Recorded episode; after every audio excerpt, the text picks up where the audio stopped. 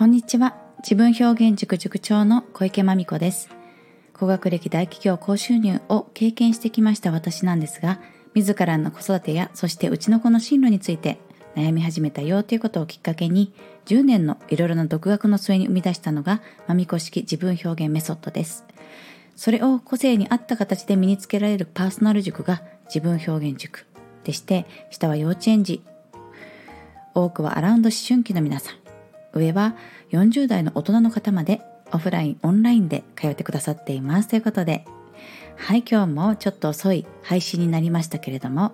今日一日お元気でしたでしょうか？明日からゴールデンウィークという方もいらっしゃいますね。お疲れ様でした。あの、私最近毎日6時から30分間、朝のね、6時から6時半まで、おはよう働くお母さんっていうタイトルで、えー A ビジョンプラスといってコミュニケーションについて学ぶことを目的に活動している大人のコミュニティですね。こちらのあの裏方役をやっておりますのでこちらのチャンネルの方でね朝ライブをしています。はい。まあそこでねちょっと 今お疲れ様でしたっていう時にねお疲れ様さたばさって言いそうになってねちょっとね あそっちのモードだったと思って。もうちょっとこっちの自分のチャンネルでは真面目にいきたいと思っておりますけどもね。まあいつまで続くやらですねこれはね。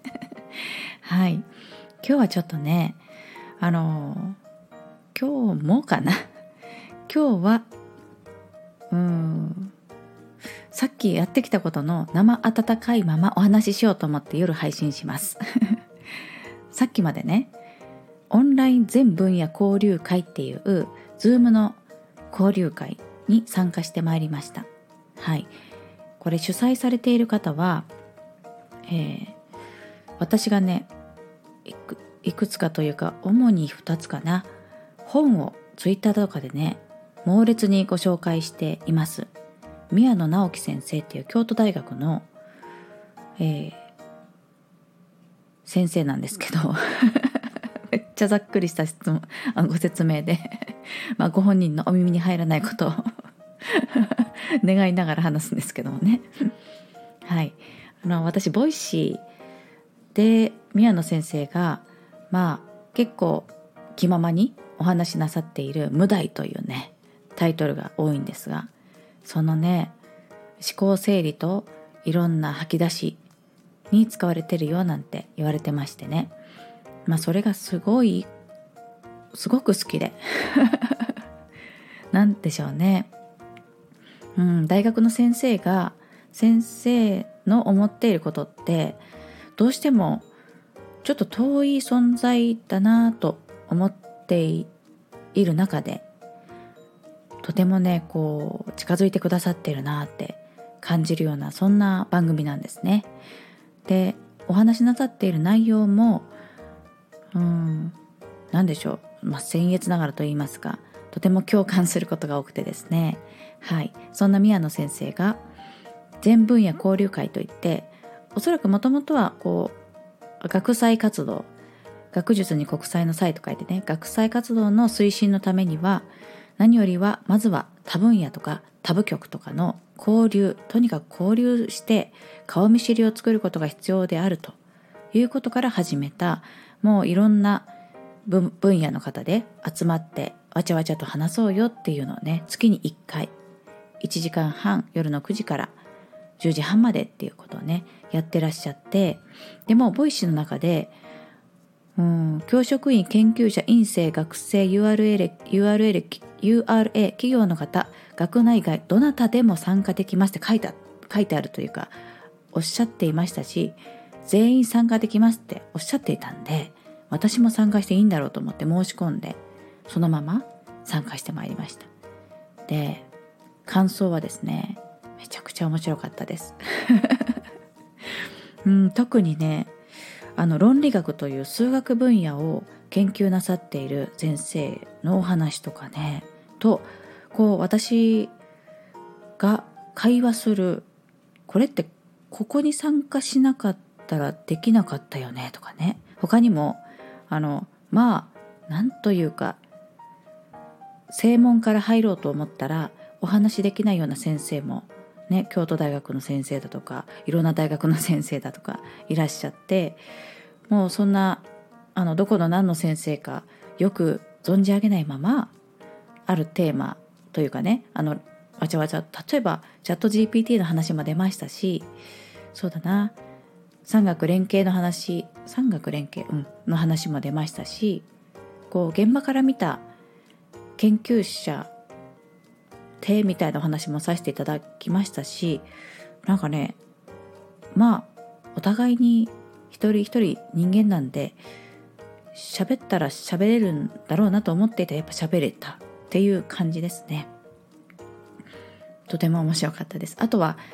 うーん哲学対話を定期的にやっていらっしゃったりまた本を題材にしてあの子どもたちと大人たちとこう何というかそういう垣根なく一つの本についてどういうところが面白いっていうことを、まあ、対話するそういう取り組みをなさっている方もいらっしゃってあの次につながると思いましたね。次というのはなんかあここでねこのご縁をきっかけにその哲学対話のじゃあ会に参加しますねなんて言ってお声がけして終わったりあのお別れしたりだとか。まあ私参加すると思いますので よろしくお願いしますって感じなんですけどこれはもう是非また来月行こうと思いましたね。参加しようと思いました。そう。もうとにかく面白かったなっていうね薄っぺらな感想になっちゃったんですけどもまあここでこれをなぜこの今日のこの時間にねシェアしようと思いましたのはやっぱりうん何でしょうねこう自分が何か整ってから参加しなければならないと思うことを多くそういうふうにしつけられて私とかはね育ってきましたよね。で同世代ですと結構そういう風な方も多くいらっしゃると思いますし、うん、なんか例えば大学の先生と話すんだったらその大学に入ってしゃべるみたいなね。こう階段があるのよ。物事には階段があるのよ。それ登らないとあそこ行きたいなってとこには行けないのよみたいなそういう概念を私はもう非常に最近は疑い始めていましてそうだろうかそうだろうかっつって話しかけたい人に話せばいいんじゃないか聞きたい人に質問していいんじゃないか。だって相手がそれを無視するかは決めることであってあの私のようなものがっていうところで自分のブレーキなんてかける必要ないんじゃないかっていうことをねこれ子供にも言いたいなと思ってるしあ言いたいななんて言いながら自分もそうだなって思って行動に移している最近なんですね。まあそういうことでやっぱり行動したら良かったなっていう そう子供たちにおすすめしていることを自分もやってみて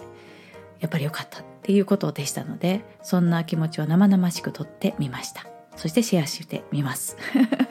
非常に言葉はねちょっと もうこんな夜になってなかなか言葉も回らないんですけどもね何か伝わるといいなと思ってお届けしました。そんな感じで終わっていきます。さあ